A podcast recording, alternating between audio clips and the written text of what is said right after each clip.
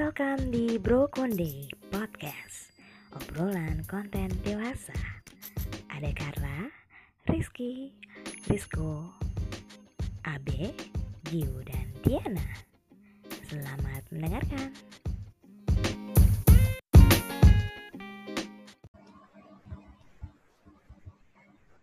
Halo, balik lagi di Bro Konde, obrolan konten dewasa. Kali ini di segmen Wita, ada gue Carla, cuman kali ini Diana belum sempat join.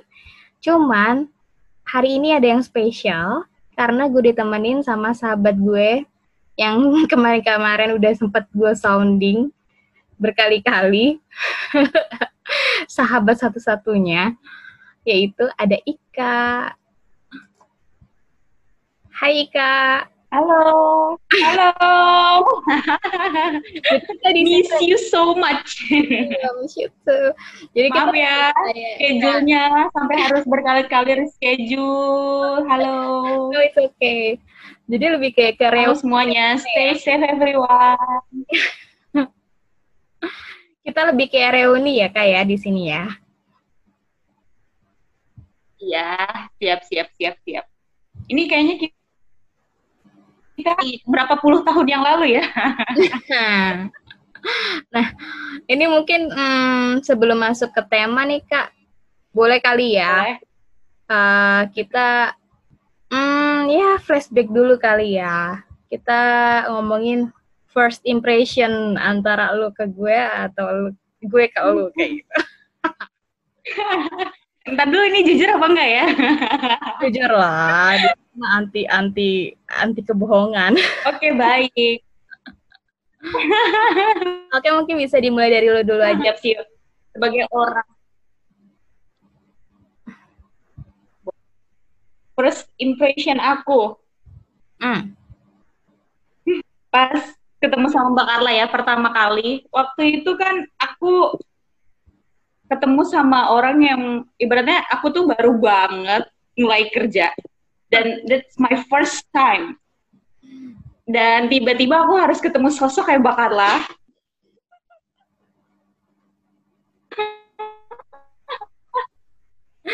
Jadi gini, Mbak Carla itu kenal dia, lo bakal berpikir dia itu jutek, dia itu killer, dia is. Kalau lo belum kenal dia, tapi kalau lo udah kenal dia, gue pengen jadiin dia Anggi. Jadiin apa Kak? Suaranya putus-putus. Jadiin dia anggota keluarga lo dong. Kalau bisa dimasukin di kakak dong. Ini deh. Ya pokoknya itu first impression. Kaget sih. Pokoknya di antara itu kan kalau nggak salah ada Mbak Ati, Mbak satu lagi si Anggi ya, total 6 orang ya. Ya, di satu ruangan. Dan aku berpikir Mbak Carla itu adalah orang yang paling susah buat aku kenalan dan deketin.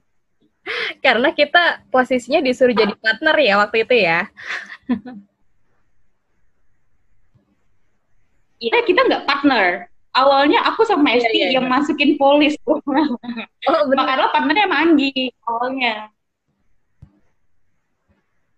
Ya, sampai finally Anggi resign dan aku jadi partner Mbak Carla. Dan pada saat aku jadi partner Mbak Carla, awal aku ditunjuk, gue bisa gak nyimbangin dia.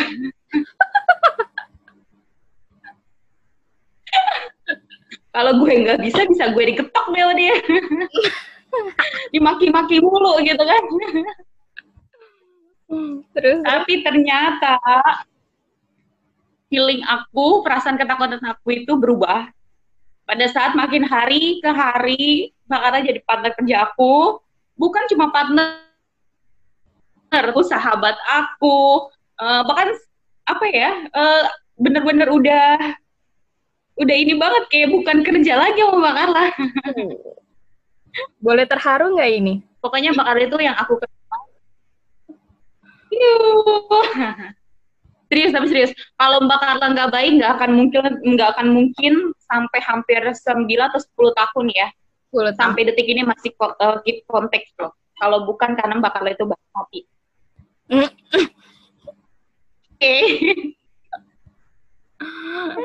Ada lagi nggak? Ada pokoknya, lagi? Ya, pokoknya buat kalian, mungkin ada yang di luar sana mau deketin Mbak Carla, ya. Enggak ya? Bukan biro jodoh di sini, mohon maaf.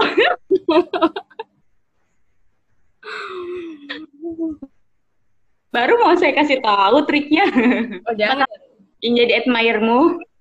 Janganlah, janganlah. Biar dia mencari tahu sendiri, Kak. Ya. Siap. Siap. How about you? Kalau dari gue sendiri, first impression ke Ika. Pakai aib. Pakai ada buang nafas segala nih, Korea buang nafas dulu nih. Waktu itu emang karena ya bisa dibilang Ika baru pertama kerja, baru lulus SMA.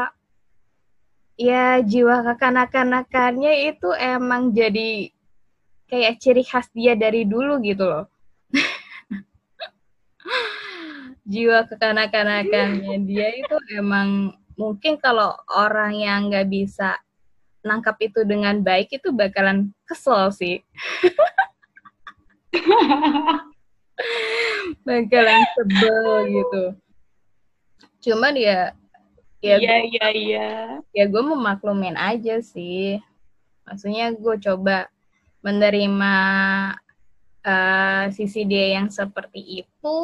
Dan waktu itu Ika jadi partner gue dan gue harus ngajarin kerjaannya gimana. Oh makin kesini, oh nih anak gesit juga nih batin gue. Nih anak cepet nih belajarnya, asik. Jadi mulai dari situ, dari partner kita deket sampai curhat apapun juga ke dia, dia juga curhat apapun juga ke gue. Jadi udah nggak ada yang ditutup-tutupin. Tapi tahu nggak sih Kak, sebenarnya yang bikin kita klik itu ada satu hal loh sebenarnya. Tahu nggak apa? Apa ya? Kita tuh sama-sama jadi diri apa sendiri, ya? Kak. Lu sadar nggak sih? Oh iya. Jadi sama-sama sendiri. Kita tuh nggak bisa jadi fake gitu loh. Dan lu dengan kepolosan lu, bener. Iya nggak sih? Lu dengan kepolosan lu, bener sendiri bener. Yang mungkin beberapa teman kita ada yang nggak bisa menerima kepolosan lu waktu itu, tapi gue bisa terima. Dan kan lu tahu sendiri, gue orangnya nggak bisa. Dan dari kita bener apa adanya ya. Iya. Dan gue kalau nggak suka sama orang ya, udah, gue akan nunjukin gue nggak suka gitu kan. Bener. Tapi aku waktu itu waktu di BCA, aku sebutin nggak apa? Ya udah, tuh udah terlanjur. Ya pokoknya di tempat kerja pertama, tapi sempat ada Anggi. Ya, kok lo bisa sih? Bisa deket gue aja jadi partnernya dia tuh susah banget buat bener-bener deket sama dia. Iya.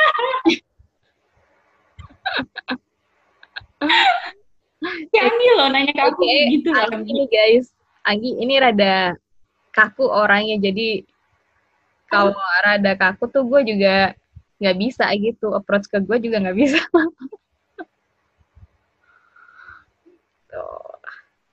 Iya benar. Sedangkan Mbak Carla itu adalah orang yang kalau gue nggak suka ya gue nggak suka tunjukin, itu yang aku suka ya gue welcome gitu, itu yang aku suka sih. Jadi nggak fake gitu, jadi nggak baik belakang, itu yang nggak mau kan punya teman kayak gitu. Tapi Mbak Carla tuh orangnya tuh bener-bener nunjukin dari awal kalau gue tuh suka sama lo, gue bakal suka lo. Gue nggak suka sama lo, gue nggak.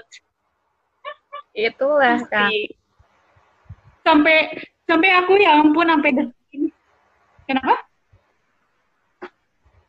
Nggak apa Kak. Sampai detik ini aja aku sampai apa ya? Rumah Mbak Carla itu dijadi rumah kedua. Bener-bener. Ika sering nginep di rumah gue. Sedangkan gue belum pernah nginep di rumah dia.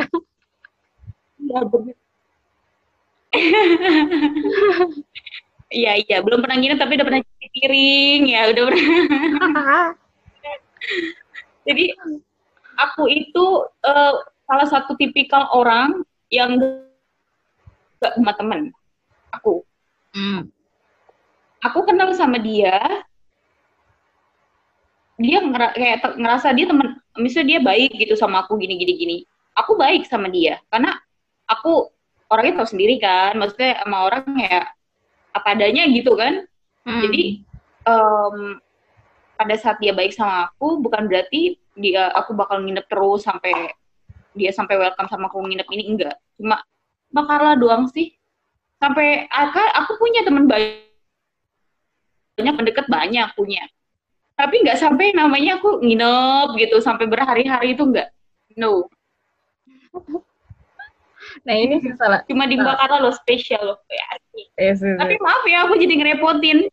Nah, it's okay. Numpang makan. Numpang apa lagi? Numpang hidup. Bukan itu sih, Kak. Yang lebih berkesan itu ketika tengah malam lu lagi nangis ngambek sama cowok lu. Momen dimana gue gak bisa tidur sampai pagi nemenin dia ngomel dan ujung-ujungnya nangis dong. Nah itu dia the buciners ya. Dan itu dan itu aku di depan Mbak Carla lah aku apa adanya. Di depan teman aku tuh aku nggak akan mungkin nunjukin ekspresi kalau aku lagi sedih, aku lagi nangis, atau aku lagi berantem atau apa, sebisa mungkin aku orangnya nutup diri. Tapi kalau aku udah nyaman sama orang, Mbak Carla aja sampai udah pengen tidur dari itu udah malam banget parah. Mbak Carla sampai itu pagi. Itu pagi ya. Iya, Mbak Carla sampai tahu dong. Gue berantem, gue nangis, gue ngambek anjir. Kalau bukan karena gue nyaman, asik. Kamu bakal lah asik. Iya sih. Luar biasa. Masak. Gue juga yang belanja bareng. Yang gue suka dari Ika juga ini tuh, dia orangnya orang yang tulus gitu sama orang. That's why kenapa dia satu-satunya orang yang bisa long last sama gue sampai bertahun-tahun. Karena memang dari sekian teman-teman cewek gue itu nggak ada yang sampai bertahan lama sih temen, cuman dia doang nih, ini bocah satu ini.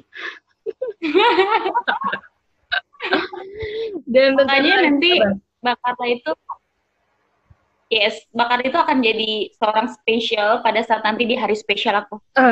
Itu nih. Kita menuju ke tema nih Kak.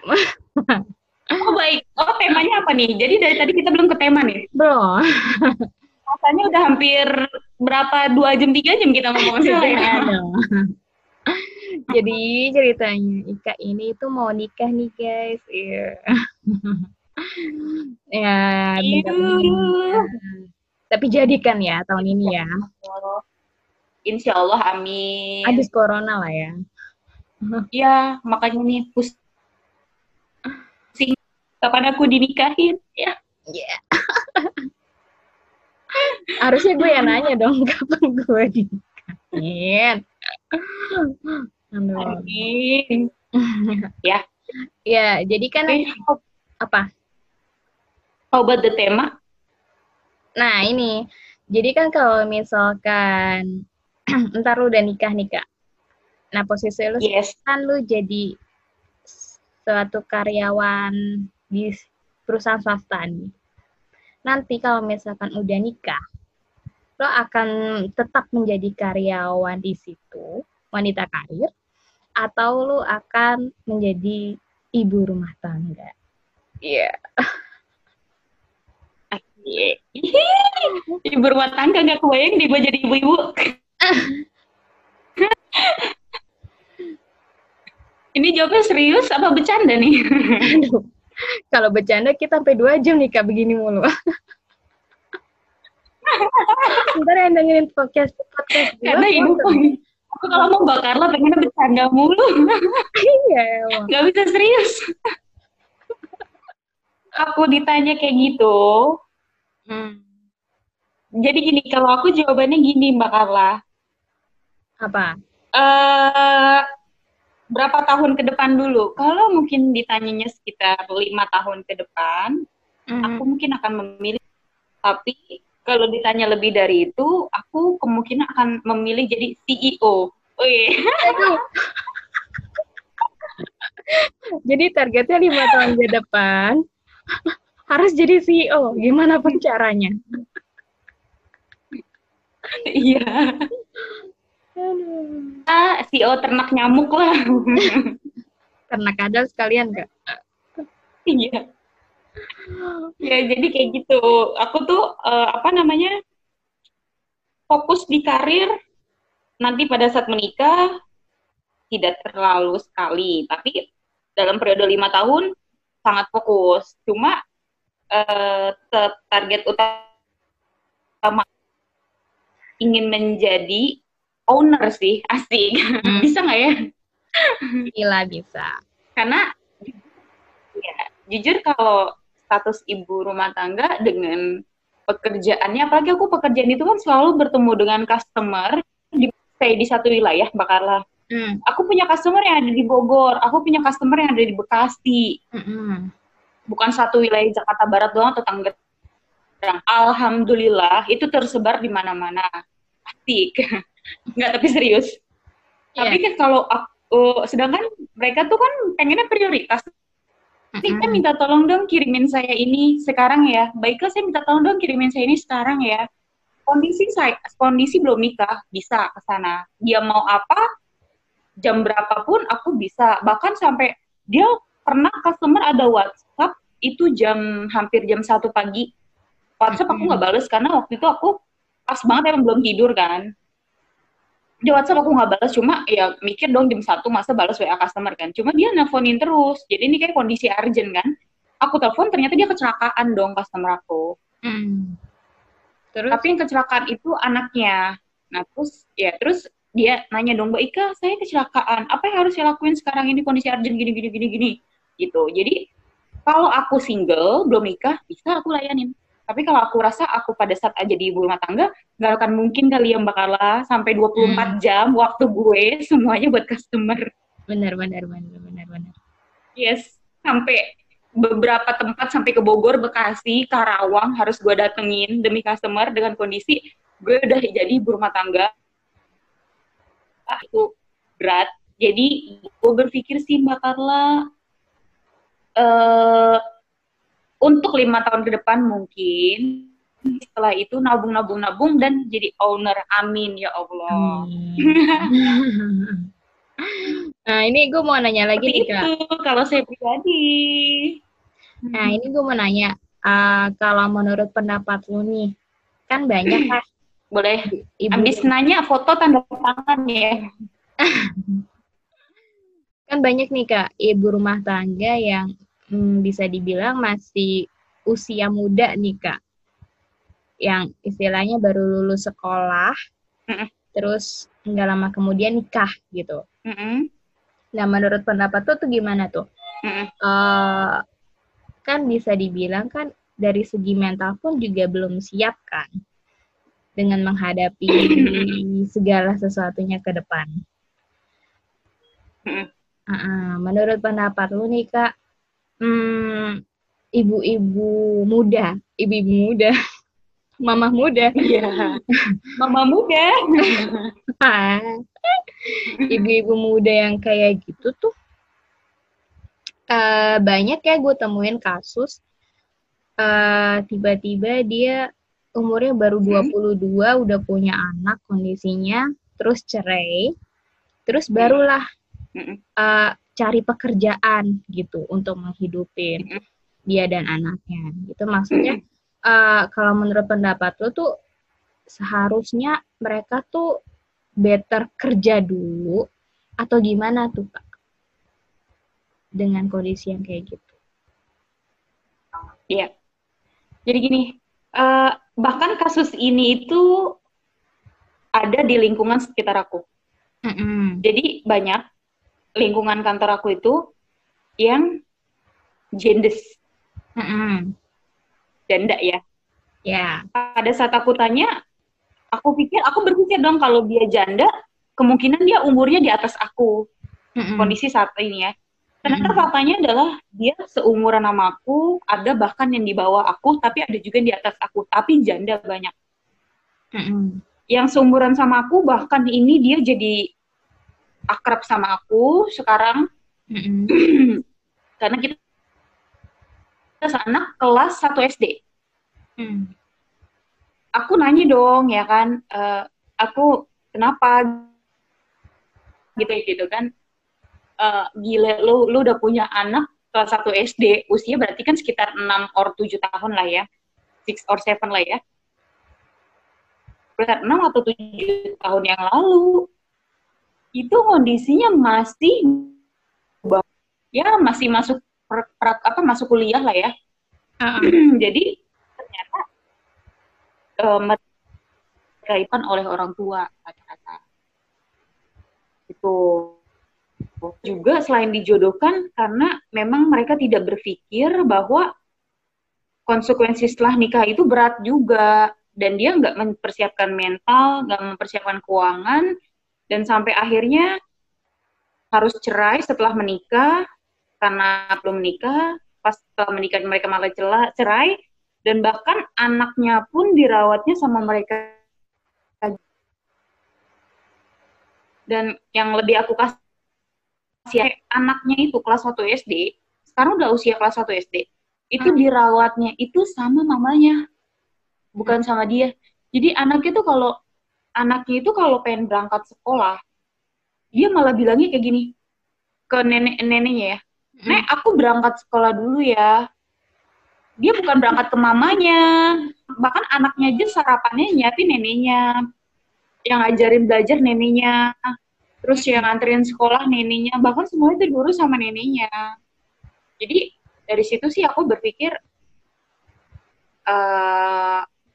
kita berpikir ya, sebelum kita menikah sih berpikiran matang-matang, terutama dari hal usia, terus dari hal segi ekonomi. Tapi kalau ekonomi sih gini, kalau usia udah matang, kalau dipaksain buat harus dapat orang yang harus kaya, karena kita orang biasa nih, misalnya kita harus dapat orang yang kaya ini. Aku lebih suka yang mulai semuanya dari nol. Yeah. Aku pribadi. Tapi karena kayaknya rasanya gak enak ya Mbak, anak kita malah diurusin sama nenek atau orang lain, bahkan dia sendiri sebagai anak, karena kitanya yang single parent harus menikah di usia muda, yang finally cerai, dia kurang kasih sayang orang tua, dan sekolah. Iya, jadi beda kan.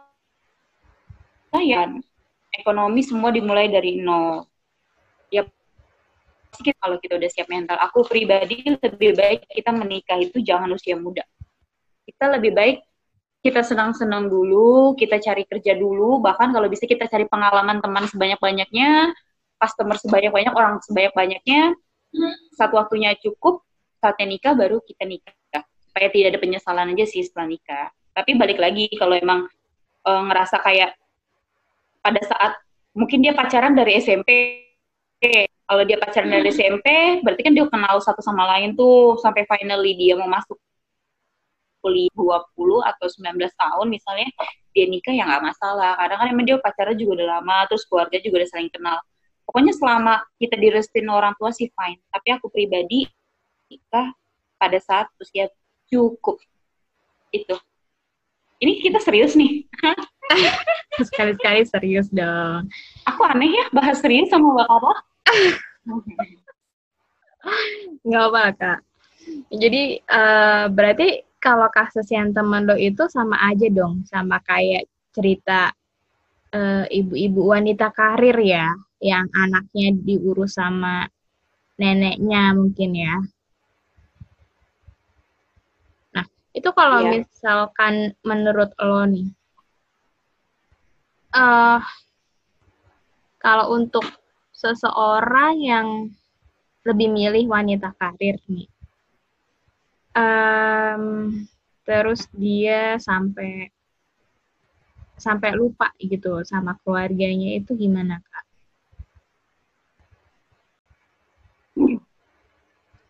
Kalau menurut aku sih, dia udah tahu tugasnya sebagai ibu rumah tangga. Berarti kan sebenarnya pokok utamanya adalah mengurus rumah tangga, bukan bekerja, gitu ya. Tapi kalau memang dia harus menjadi wanita, kalau aku pribadi, gini Mbak, dua posisi. Kalau misalnya dia menikah dengan seorang sosok yang ekonominya, suaminya misalnya, ya ekonominya udah mati gini, kalau gua nggak kerja, istri nggak kerja, suami pas-pasan nih penghasilan misalnya. Otomatis gua harus bekerja, karena kalau misalnya dia doang yang kerja nggak cukup, gitu ya. Kalau itu, fine, nggak apa-apa bekerja, tapi usahakan jangan pernah melupakan kondisi rumah tangganya. Kenapa? Karena kan dia bekerja untuk anak-anaknya, untuk keluarganya. Maksudnya sampai melupakan keluarga. Karena aku percaya sih gini Mbak Carla, sebuah keluarga itu, seorang anak itu terbentuk, baik itu mindset-nya pribadi itu dari keluarga yang penuh kasih sayang. Jadi kalau dia terlahir dari keluarga yang memang kasih sayangnya itu dari ibunya full, dari ayahnya full, kayak misalnya dia ada ujian diajarin sama mamanya langsung mungkin gitu, atau dia ada kontes atau sesuatu langsung disupport langsung oleh kedua orang tuanya tidak, ibaratnya bisa membagi waktu lah gitu kan antara karir sama ini. Aku yakin sih kalau memang seorang ibu rumah tangga yang kasih full waktu ke keluarganya, pasti anaknya juga akan terbentuk pribadi yang helpful, yang penuh dengan kasih sayang, bukan yang keras kepala, bukan yang ibaratnya ya, dia tahulah apa sih arti kasih sayang yang didapat dari kedua orang tuanya. Iya sih. Kalau aku sih lebih baik kalau emang mau bekerja boleh sebagai perempuan, tapi jangan lupakan notabene itu sebagai ibu rumah tangga. Karena bekerjanya kan untuk keluarga, masih keluarga sampai dilupain. Kalau aku pribadi gitu. Tapi kalau lebih baik nih kalau memang ekonomi keluarga dari suaminya memang udah berkecukupan, ya udah, kalau bisa jangan bekerja, kalau bisa iya, kalau bisa ngurus anak ya, kita ya. Atur waktu kita buat anak, buat keluarga. Nanti kan kita dengan bisa pintar ngatur uang atau yang kita pintar ini kan anak juga, nanti kan ya ibaratnya anak kan nggak kekurangan kasih sayang, terus juga kita bisa proses mungkin biar ayahnya aja lah yang bekerja. Gitu sih kalau aku. Aku nggak pernah larang, tapi jangan sampai melupakan keluarga, karena takutnya ujung-ujungnya cerai kalau kayak gitu.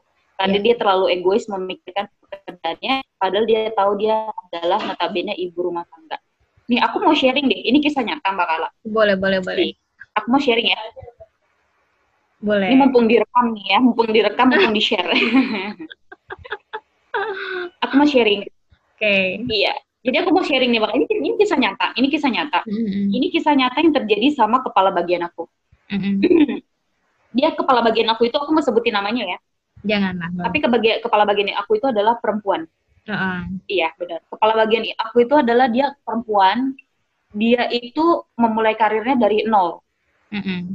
Bener-bener dari dia baru lulus sekolah, terus dia kemudian kuliah sambil bekerja. Dia cerita sama aku, dia sampai kuliah sambil bekerja, bahkan sampai, kan kita nggak bisa langsung jadi kepala bagian ya, dimulai dari staff dulu, staff biasa ya, sampai akhirnya jadi staff biasa, sampai dia akhirnya jadi kepala bagian atau SPV. Itu benar-benar dia perjuangin banget. Makanya pada saat karirnya sudah sampai di SPV atau kepala bagian, dia nggak mau melepas karirnya, padahal di situ dia sudah menikah dan dia punya dua anak. Jadi aku sempat tanya sih, Ibu, aku gituin, kok bisa, aku gituin, membagi waktu antara pekerjaan sekaligus rumah tangga. Dan bakal lo tahu anaknya punya anak dua. Yang anak pertama itu cewek, yang anak kedua itu cowok. Anak pertamanya jadi dokter loh. Anak pertamanya jadi dokter, anak keduanya ini masuk yang kedua. Ya, emang jaraknya nggak terlalu jauh antara anak pertama sama anak kedua. Dia spare berapa tahun deh, kalau nggak salah 2 atau 3 tahun, anak pertama kedua. Tapi cuma 2 anak doang, cewek cowok. Anak yang pertama tapi sudah jadi dokter. Deh, Kak. Kak.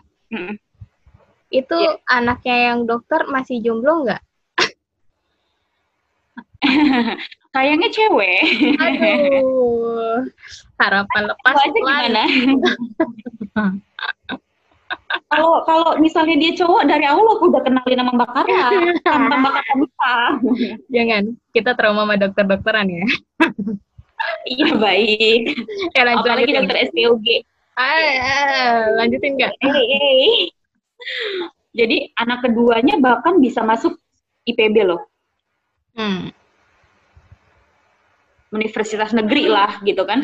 Dengan kondisinya kepala bagian aku ini sudah tua dan dia mengabdikan waktunya di rumah tangga. Aku sempat nanya, Bu, kiat suksesnya apa? Kok bisa sampai sukses, anak-anaknya jadi berhasil, tapi ibu juga di bidang pekerjaan. Kan itu aku langka ya ketemu sama orang kayak gitu ya Mbak.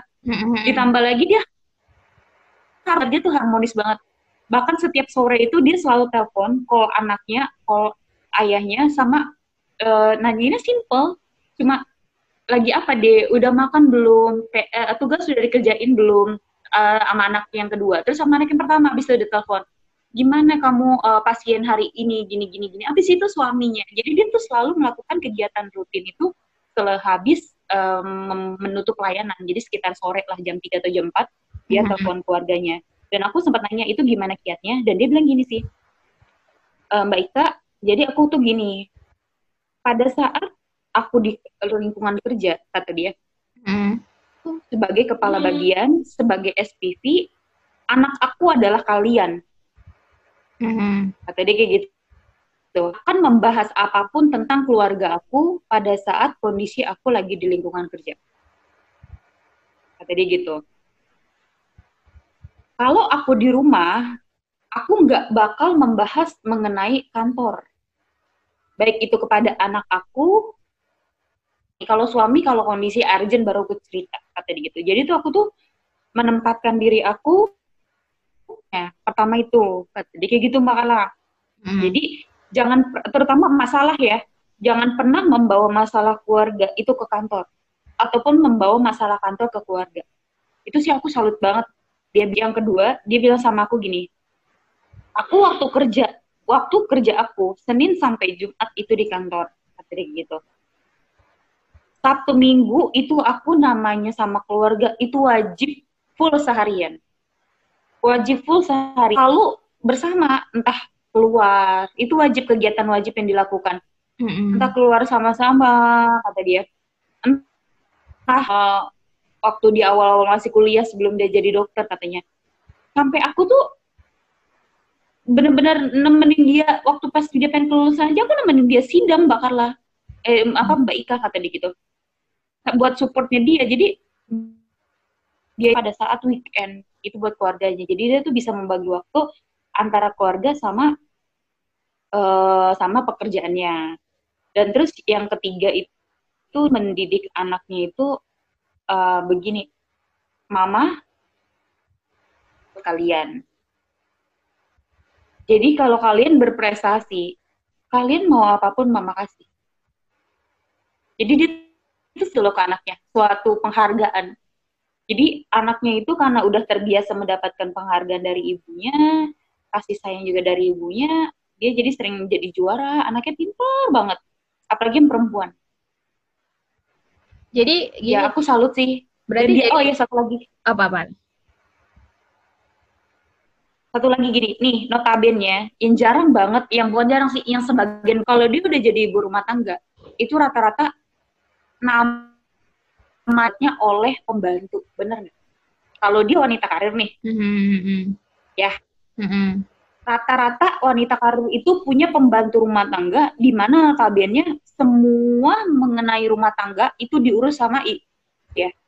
Rata-rata kayak gitu. Bahkan saking diurus sama pembantunya, bahkan mungkin wanita karir itu dari kayak masak, nyapu atau ngepel atau ngurusin ya berhubungan dengan rumah tangga, mungkin dia juga nggak bisa. Mungkin kalau untuk yang notabene wanita berkarir yang hanya fokus karir ya. Tapi kalau kepala bagian saya itu selalu bangun sebelum anak-anak bangun. Sebelum anak-anak menyiapkan makanan, menyiapkan sarapan, dan menyiapkan ngecek isi tasnya. Dia selalu perhatiin gitu. Dan nggak pernah lupa yang namanya kalau setiap anaknya berangkat itu dia selalu peluk terus bilang I love you. Tuh. Dari dulu sampai sekarang dia selalu bilang I love you anaknya. Bahkan sampai anaknya besar dia selalu bilang I love you sambil meluk anaknya. Jadi dia tuh nggak sepenuhnya namanya yang berhubungan atau urusan dengan rumah tangga akan diserahkan ke pembantu rumah tangga, dia enggak. Yang berhubungan sama anak dan suaminya itu dia megang. Kayak yang ngurusin pakaian suaminya untuk berangkat kerja, barang-barang anak-anaknya, atau apapun yang berhubungan sama anak sama suaminya, bahkan sampai sarapan dan makanan pagi, bekal makanan sekalipun itu semua dia yang ngurusin. Dia selalu gitu sih. Ya, itu inspirasi aku banget sih. Berarti bisa ditarik kesimpulan dong, Kak. Kalau aku pribadi, aku pengen owner aja. Iya, jadi kan pernah ada suatu istilah, ibu yang cerdas akan melahirkan anak-anak yang cerdas. Iya kan? Yes. Nah, itu berarti yang gue lihat saat ini memang orang yang maksudnya yang jadi gitu loh, anak yang jadi yang sukses, menjadi sesuatu. Itu malah kebanyakan lahir dari keluarga yang ibunya nih wanita karir juga gitu. Malah yang gue lihat adalah yang stay at home, ibu rumah tangga, yang waktunya lebih banyak nih untuk komunikasi sama anak-anaknya, itu malah apa ya, kalau gue lihat malah cenderung depresi sih kalau gue bilang sih, Kak. Jadi cara penyampaian ke anaknya itu juga karena mengapresiasi depresinya dia, mungkin karena bosan ya di rumah mulu ya, jadi kayak memasang anak jadinya kayak ngebentak-ngebentak aja gitu, yang ada cuma dimarah-marahin doang tuh anak. Ya, atau bergosip-gosip gitu lah ya. Mama gosip lah ya. Nah, malah nggak berfaedah kan ya. Iya, maksudnya yang di lingkungan kita lah, sekitar lingkungan kita, ibu-ibu rumah tangga kan rata-rata begitu ya. Mungkin yang terkecuali ya mungkin dulunya dia pernah menjadi suatu karyawan di suatu perusahaan, itu pasti akan beda nge-treatnya daripada yang waktu lulus sekolah langsung nikah langsung jadi ibu rumah tangga doang gitu. Itu nge-treatmentnya ke anaknya juga pasti beda kan ya. Justru gue lebih salut dengan ibu-ibu yang wanita karir gitu, karena dia bisa ya kayak yang lu bilang tadi, yang kepala bagian yang lu itu sangat menginspirasi. Jadi dia bisa profesional ketika dia di kantor, dia bisa menjadi atasan yang baik. Ketika di rumah dia bisa menjadi ibu sekaligus istri yang baik gitu kan. Berarti iya. Bisa dibilang kalau menjadi ibu yang sukses itu lebih ke gimana ya? Soalnya kan lebih plus minus aja nih, maksudnya kita kan ngelihat gambaran dari sisi yang kacamata kita yang kita lihat di sekitaran kita gitu kan. Maksudnya nggak semuanya yang kita lihat yang kayak gitu, cuman yang sekitaran kita kan memang kebanyakan seperti itu ya. Jadi orang-orang yang sukses lahir dari ibu yang cerdas juga kan, yang diwanita karir gitu. Itu juga berdasarkan hasil riset ya, memang 60%-nya oleh seorang ibu, dari ibunya, 40 baru dari ayah. Itu sih aku pernah baca risetnya kayak gitu. Iya. Kalau aku tergantung orang sih, Mbak Carla, kayak gini. Kalau dia, mungkin gini, dia udah biasa bekerja, kemudian pada saat menikah, suaminya menuntut dia untuk menikah. Aku rasa cukup keuangan aku, handle aja, cukup buat keluarga. Dan kalau posisinya seperti itu sih, emang diminta oleh suami, berarti kan dia udah percayain sama gue. Gue itu kepala rumah tangga dan gue akan menjamin semuanya. Lo nggak usah kerja di sini, itu semua keuangan, ngatur anak.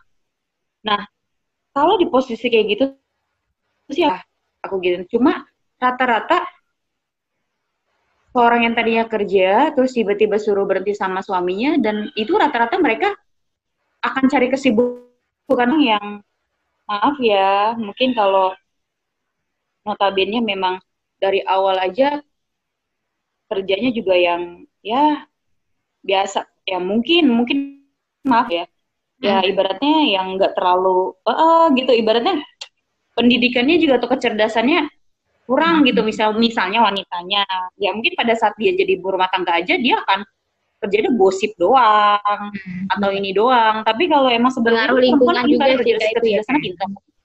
Iya, benar. Dan dia bertemu dengan sosok laki-laki yang bertanggung jawab, yang bilang, kamu jangan kerja, uang saya cukup buat kamu urus anak saya aja dan keuangan. Kalau emang perempuannya cerdas sih, aku yakin sih bakal dia kan cari kesibukan sendiri. Seperti, mungkin dia, ya kan, mungkin. Atau mungkin dia akan dia catering, atau mungkin dia hobi belanja online, mungkin dia akan bikin online shop. Jadi dia tuh kayak cari kesibukan gitu. Kalau yang biasa lebih kreatif sih pastinya.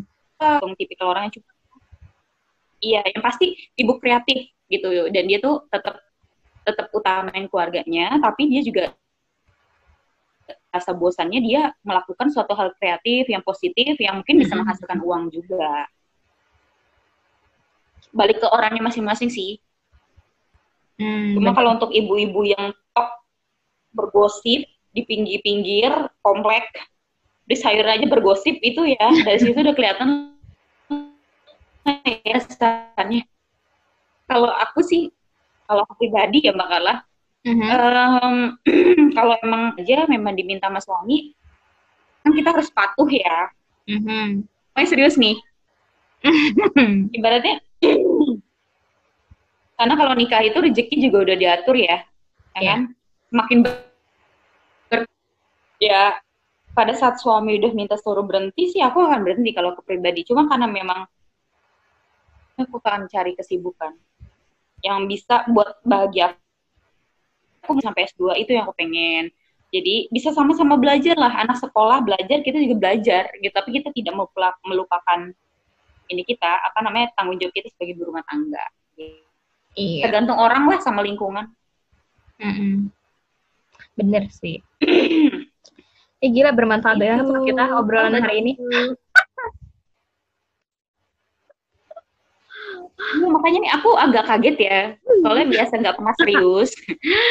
Biasa makanlah nonton yuk, makan yuk. Biasa kita selalu bercanda. Biasanya bercanda mulu, ketawa-tawa mulu. Dan di sebuah podcast serius. Jangan lupa loh Kak, dengerin loh Kak di Spotify loh. Aku dengerin, wajib itu kudu. Follow IG kita Kak. Kak, follow IG kita dong Kak. @Bro Konde Podcast Kak. Oh iya dong. Jangan lupa ya guys, follow IG kita ya. Yang follow gue doain deh rezekinya lancar. Amin amin amin. Nama IG-nya dong. Bro Konde Podcast. Aku sampai habis. Iya.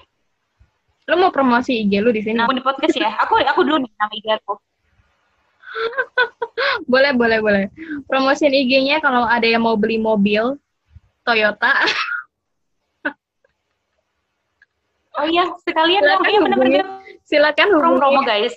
Kalian kalau ada yang mau beli mobil Toyota dengan harga yang terbaik, pelayanan 24 jam. Jangan over service, Kak. Ini jangan guys, bahaya. Kak. Pokoknya IG-nya tuh Ratu underscore Toyota. Nyesel beli di gue. Gimana, Kak? Apa tadi IG lu? Ratu_Toyota.id. Ratu_Toyota.id, guys. Jangan lupa follow ya. Buat yang mau beli video. Dan coba foto ya guys. Oke. Kalian makin berkah. Gue doain kalian bisa mempunyai rezeki, kalian punya apart guys. Amin, amin. Amin. Okay, paling itu aja sih Kak obrolan kita kali ini. Oke, okay, dadah semuanya. Jangan lupa follow Save Everyone, di rumah aja. Jangan kita bilang stay, ikutin. Ini lagi PSBB. Jangan lupa guys kalau keluar pakai masker, pakai sarung tangan. Terus ya jangan lupa sih pakai baju. Himbauan dari kita pandemi corona nih. Pakai baju. Oke, paling segitu dulu kali ya, Kak. See you, Kak. Pokoknya. Bye. Bye. Oke guys, paling itu aja ya dari segmen kita kali ini. Jangan lupa dengerin Bispak, Dugem, Ongkos. See you on the next Bro Konde. Bye-bye.